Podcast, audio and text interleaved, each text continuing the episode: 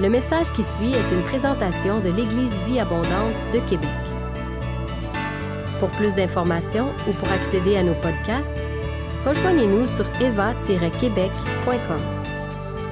Bonne écoute!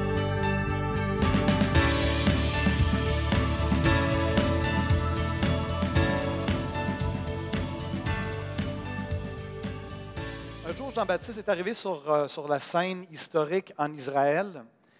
Et lorsqu'il a commencé à prêcher, il avait reçu un message bien, bien, bien particulier. Et il savait qu'il préparait le chemin à la venue du Messie.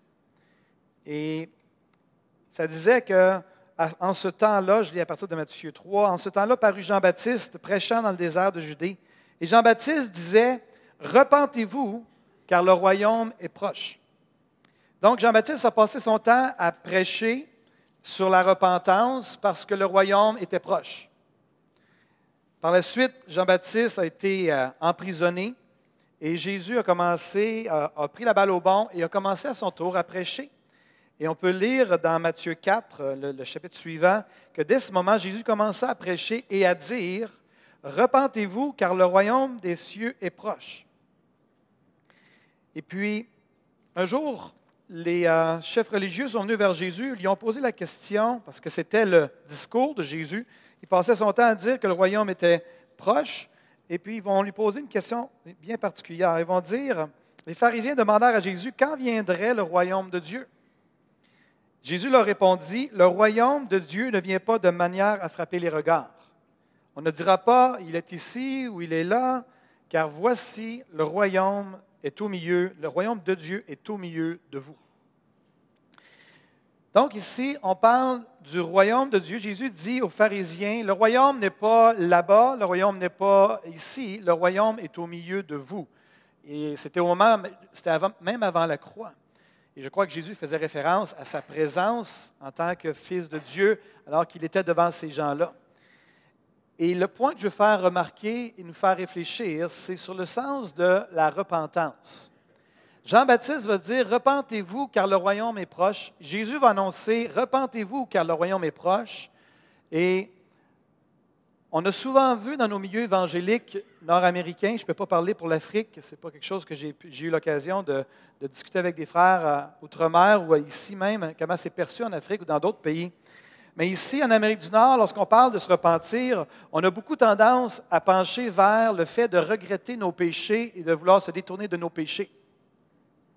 Et c'est la façon qu'on qu qu le voit, mais le mot repentance et se repentir, littéralement veut dire changer votre façon de penser. Et lorsque Jean-Baptiste disait Repentez-vous car le royaume est proche, on ne parle pas du royaume à venir, le royaume de Dieu dans le ciel et tout ça. Ce n'est pas de ça qui était du tout question. Il était question du règne spirituel du, royaume de Dieu qui était spirituel. C'est pour ça que Jésus va dire, le royaume n'est pas ici et là ou à venir, mais c'est vraiment, il est ici, le royaume. Mais repentez-vous afin d'accéder à la dimension du royaume. Donc, changez votre façon de penser afin d'accéder au royaume et de vivre et d'expérimenter le royaume. J'aimerais vous dire que ce matin, alors qu'on termine cette réunion, que le Saint-Esprit et le royaume de Dieu étaient dans ce gymnase. Mais tout était une question de repentance, de mentalité. On peut être dans la mentalité, dans une mentalité, si vous êtes avec nous au nouveau ce matin, vous nous visitez, peut être dans une mentalité du genre méchante gang de capotés. Et on pourrait comprendre pourquoi vous auriez cette, cette pensée-là. Ou vous pourriez avoir une autre façon de voir, dire, veux-tu bien me dire qu'est-ce que ces gens-là vivent exactement pour être aussi capotés? Je viens de dire deux frères, deux, mais c'est deux mindsets ou mentalités complètement différentes. Une, c'est une forme de préjugé, qui n'était pas dramatique, puis l'autre, c'est une forme de curiosité et un désir d'en savoir plus. Lorsque Jean-Baptiste et Jésus disaient Repentez-vous, c'était changer votre façon de penser parce que le royaume est là. Il est là. Il ne vient pas de manière à frapper les regards, mais il est là présent de vous, au milieu de vous. Il est là présent maintenant, même en ce, cette journée. Présentement, on est dans un gymnase. J'ai mon téléphone cellulaire. Si, en bon québécois, je pitonne sur Google, Église Vie Abondante, je vais arriver sur un site Internet, il y avoir des informations qui vont se télécharger dans mon appareil. Et il y a des ondes cellulaires qui sont là. Il y a un réseau Wi-Fi présentement à l'école qu'on utilise, nous, l'équipe, et euh, qui, nous permet de pouvoir fonctionner, de pouvoir communiquer aussi entre nous, de pouvoir euh, aller chercher des partitions euh, à dernière minute quand on se surprend un petit peu par le Seigneur. Et le royaume de Dieu, c'est la même chose. C'est comme un, un Wi-Fi spirituel. Et tout ce qui nous permet, ce qui nous permet de connecter, le code qui nous permet de connecter à ce Wi-Fi spirituel-là, c'est la repentance. C'est-à-dire une, changer notre mentalité, que si nous sommes des Québécois qui sommes nourris depuis plusieurs décennies avec un mépris pour les choses spirituelles, un mépris pour Dieu, un mépris pour Jésus, c'est certain que vous ne vous n'expérimenterez jamais le royaume de Dieu. C'est pour ça que Jésus disait, repentez-vous, changez votre façon de voir, vous allez vous connecter à la réalité du royaume céleste, vous allez expérimenter cette dimension-là, et vous allez vraiment comprendre ce qu'il en est vraiment. Présentement, dans ce monde, on est plus de, on est des centaines de millions de personnes à croire en Jésus, à croire qu'il est venu sur le, mourir sur la croix, qu'il est ressuscité d'entre les morts pour, nos vies, et on vit cette réalité-là dans nos vies. Vous avez entendu toutes sortes de témoignages ce matin, et euh, vous voyez qu'on n'est pas une église qui est centrée sur une personne. On est une église, je pourrais dire, une famille spirituelle où on partage l'estrade, et je ne sais pas combien de personnes ont pris le micro ce matin, euh, mais euh, je n'ai pas compté, ce n'était pas le but.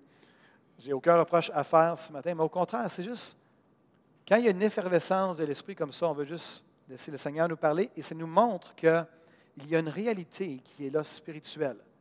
Il y a le royaume de Dieu, même ici au Québec, qui est là comme un Wi-Fi spirituel, comme un réseau cellulaire spirituel.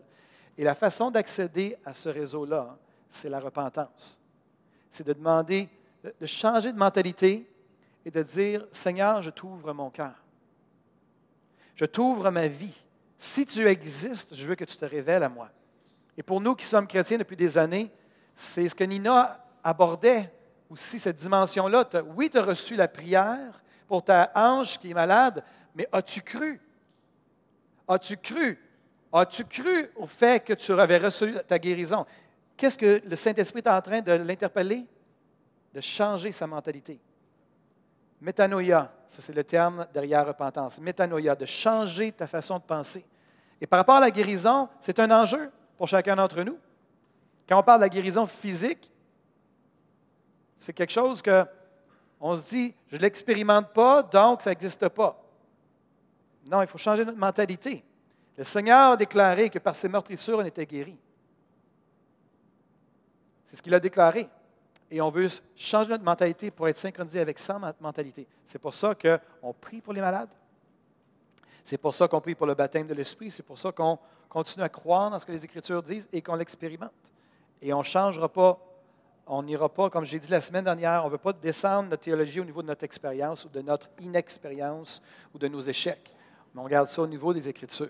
Et on prie pour les malades. On a eu l'occasion dans, le passé de prier pour la résurrection des morts. On, est vraiment un peuple qui choisit de se tenir sur la parole de Dieu et de croire à la parole de Dieu. On veut garder nos pensées synchronisées avec celles du Seigneur Jésus. Je ne sais pas pour vous, mais moi je disais au Seigneur dernièrement, je dis, Seigneur, si j'avais vécu de ton temps, si j'avais vécu en Israël dans les premières décennies et que j'avais été là, j'aurais tout fait pour te suivre partout. J'aurais voulu te suivre partout. J'aurais, peu importe ce que j'aurais mangé, peu importe ce que ça m'aurait coûté, j'aurais voulu suivre le Seigneur Jésus partout. Et c'est encore mon attitude pour moi aujourd'hui. Le Seigneur m'a placé en cette, euh, ici au Québec et mon désir, c'est vraiment de le suivre, coûte que coûte. Et je réalise qu'alors que je suis ce Seigneur, ce Sauveur qui est Jésus, que bien souvent le Seigneur s'adresse à, ma façon de penser, à comment je vois les choses, alors que la dimension de son royaume est là. Le Seigneur me dit, change tes pensées afin de rentrer dans les dimensions du royaume. Il y a peut-être des gens ici ce matin que, alors que je m'adresse à vous, que je parle de cette façon de penser-là, vous, vous comprenez ce que je dis et vous savez que c'est pour vous. Vous savez, on peut comprendre un principe spirituel, c'est une chose, mais ce n'est pas en le comprenant que ça change nos vies, c'est en l'appliquant. Est-ce qu'on peut augmenter notre connaissance? On peut savoir plein de choses sur Dieu. On, peut être dans les départements de théologie des différentes universités au Québec. Il y a des gens qui connaissent plein de choses à propos de Dieu, connaissent l'histoire de la Bible, connaissent toutes sortes de choses, mais ils n'ont pas d'intimité avec le Seigneur. C'est une question ici de repentance, de changer notre mentalité et de reconnaître que le Seigneur est là et de l'accueillir pleinement. Et j'aimerais nous encourager en tant que famille spirituelle à accueillir pleinement la présence de Dieu. Pleinement. De dire, Seigneur, quand j'arrive le dimanche matin, là, n'est pas juste une question d'émotivité ou d'émotion. Ce n'est pas juste quand il y a une ambiance, mais le royaume de Dieu est toujours là. Et c'est à nous à disposer nos cœurs pour se connecter à ce Wi-Fi ou ce réseau cellulaire spirituel-là, de dire, dès 9h15, lorsque je suis là, j'arrive à l'église, je suis toujours connecté, pas juste le dimanche matin, mais du lundi au dimanche, de minuit jusqu'à 11h59 p.m., on va être rempli de la vie de l'Esprit. Amen. Donc, est-ce qu'on peut juste pencher nos têtes et on va juste prier que le Seigneur puisse sceller cela et, et que le Seigneur puisse nous accompagner dans le reste de cette journée. Seigneur, la connaissance enfle, la lettre tue, comme dit ta parole, et ton esprit vivifie. Nous prions que tu puisses nous apprendre à être bien disposés pour connecter aux dimensions du royaume, de ton royaume. Apprends-nous à être un peuple de l'Esprit, un peuple rempli du Saint-Esprit, un peuple synchronisé avec le Saint-Esprit. Seigneur, s'il y a des mises à jour spirituelles et divines qui nous sont destinées, on veut les télécharger et en bénéficier. On veut, Seigneur, venir, et je viens contre toute forme d'entêtement et de forteresse dans les pensées qui pourraient empêcher les gens d'expérimenter les dimensions de ton royaume. Je viens contre cela dans le nom de Jésus-Christ. Je prie que tu puisses les amener de l'inconscient au conscient et que mes frères et mes sœurs puissent décider de changer de façon de penser. Et vraiment, afin qu'ils puissent se connecter encore davantage à toi et à ton royaume et à ta pensée. Que ton nom soit élevé, glorifié. Nous voulons, en terminant cette réunion, te dire que nous t'aimons, que nous apprécions tout ce que tu fais au milieu de nous Merci pour tout ce que tu fais en semaine, les dimanches matins, peu importe les moments, pour tous les rêves, les visions, pour les moments d'intimité avec toi lorsqu'on ouvre ta parole. Merci pour chaque révélation. Nous les savourons, nous les apprécions, nous sommes reconnaissants pour chacune d'entre elles. Et nous prions, Seigneur, ensemble en terminant, que ton règne vienne, que ta volonté soit faite dans nos vies, dans nos couples, dans nos familles, dans cette région, dans cette province, dans cette nation et dans les nations. C'est ce que nous prions, Père, dans le nom de Jésus. Tout le monde dit? Amen, Amen et Amen.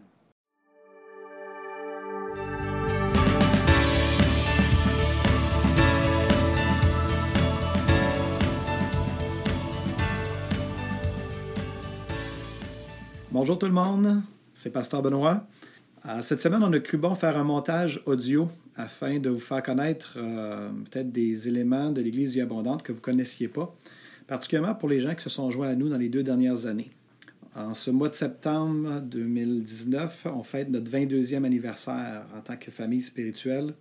Et puis, euh, il y a deux ans en arrière, lorsqu'on avait fêté notre 20e anniversaire, on avait fait un montage audio pour euh, relater l'histoire de l'Église Vie Abondante depuis ses débuts jusqu'à la 20e année.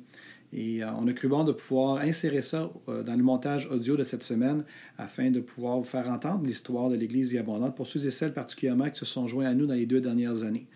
Et aussi, par le fait même, euh, je vous propose d'écouter une partie de l'album Eva, qui a été produit en 2015.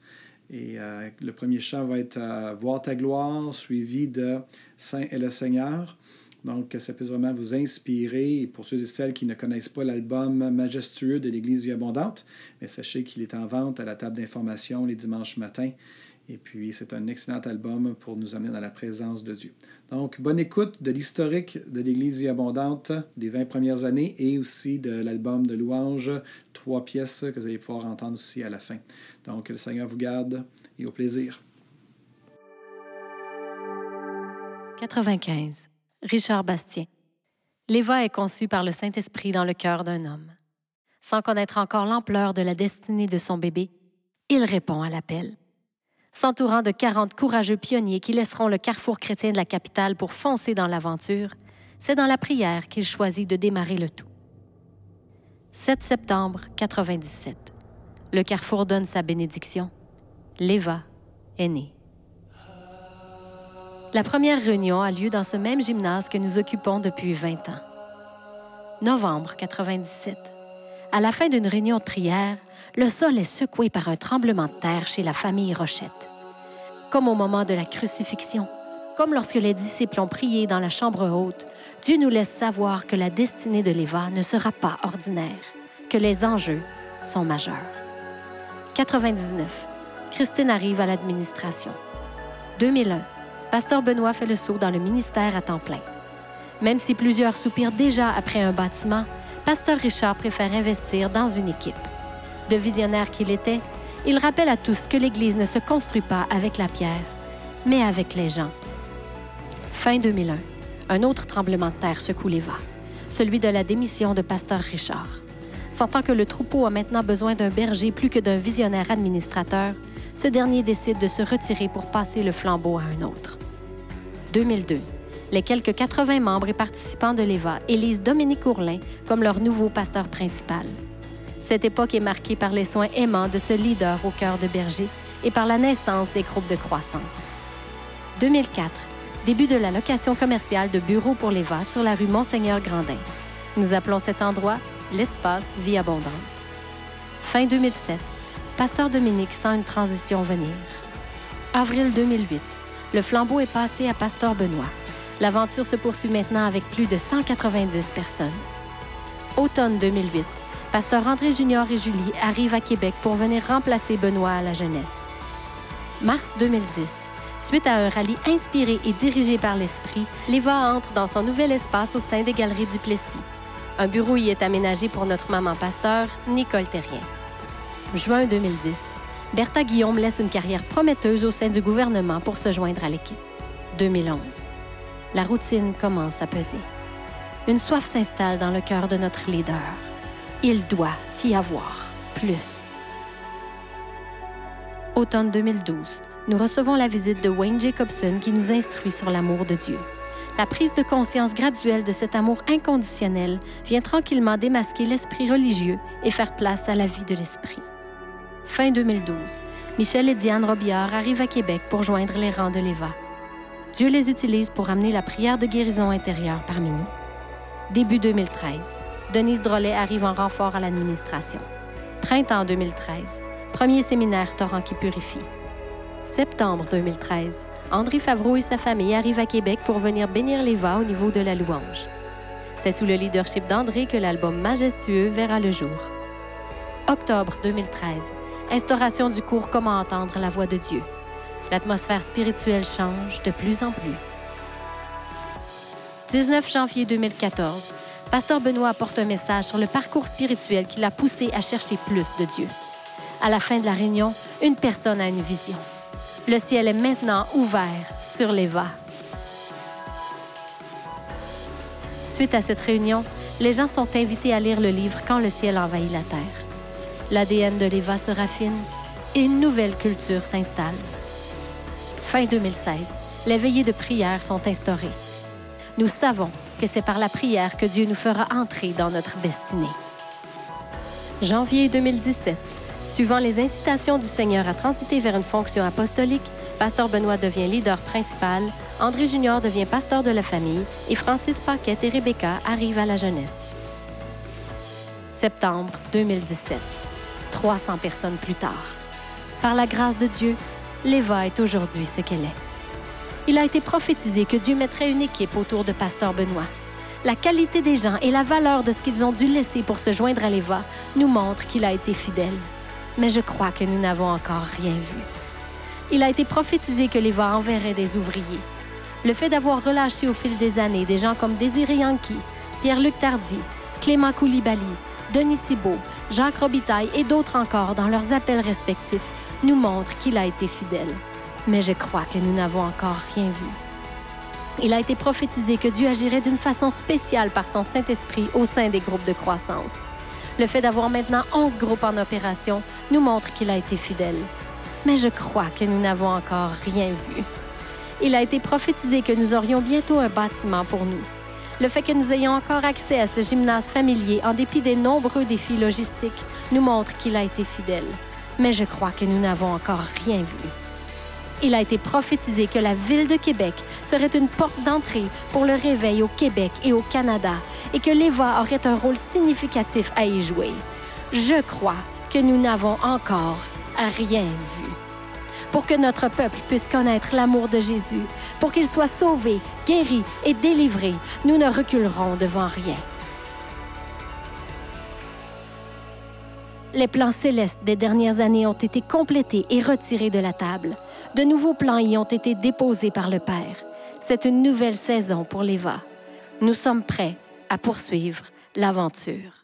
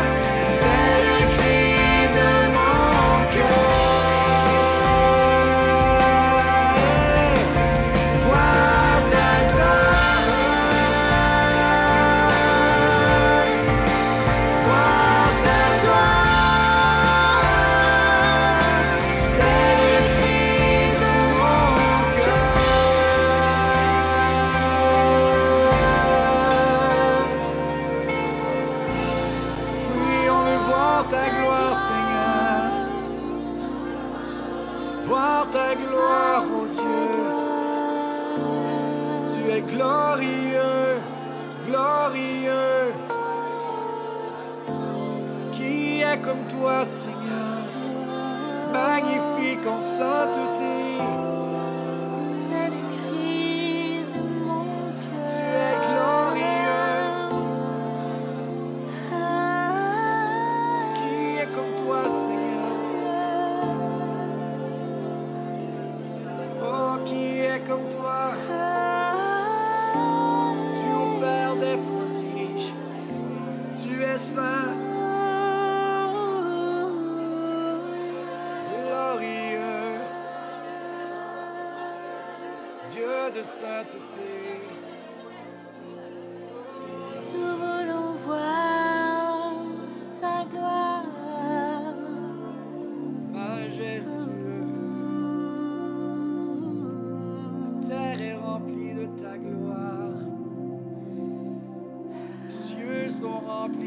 ta gloire.